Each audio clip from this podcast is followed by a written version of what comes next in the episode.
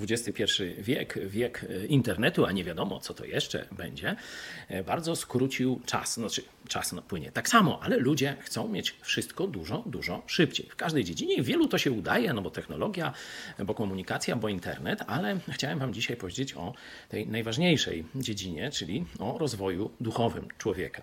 Ile to trwa? Otwórzcie sobie proszę list do Kolosan, e, drugi rozdział, e, werset szósty. Jak więc przyjęliście Chrystusa Jezusa Pana, e, to jest mowa o nawróceniu, czyli początku drogi chrześcijańskiej, tak w nim chodźcie, wkorzenieni weń i zbudowani na nim i utwierdzeni w wierze i tak dalej, i tak dalej. Zobaczcie, budowa, ukorzenienie to są wszystko zjawiska, które wymagają czasu, długiego czasu. Wzrost w Chrystusie, dojrzałość w Chrystusie wymaga czasu. Dlatego pod prąd temu, co ci mówi współczesna kultura, jeśli chcesz być dojrzałym chrześcijaninem, uzbrój się w cierpliwość.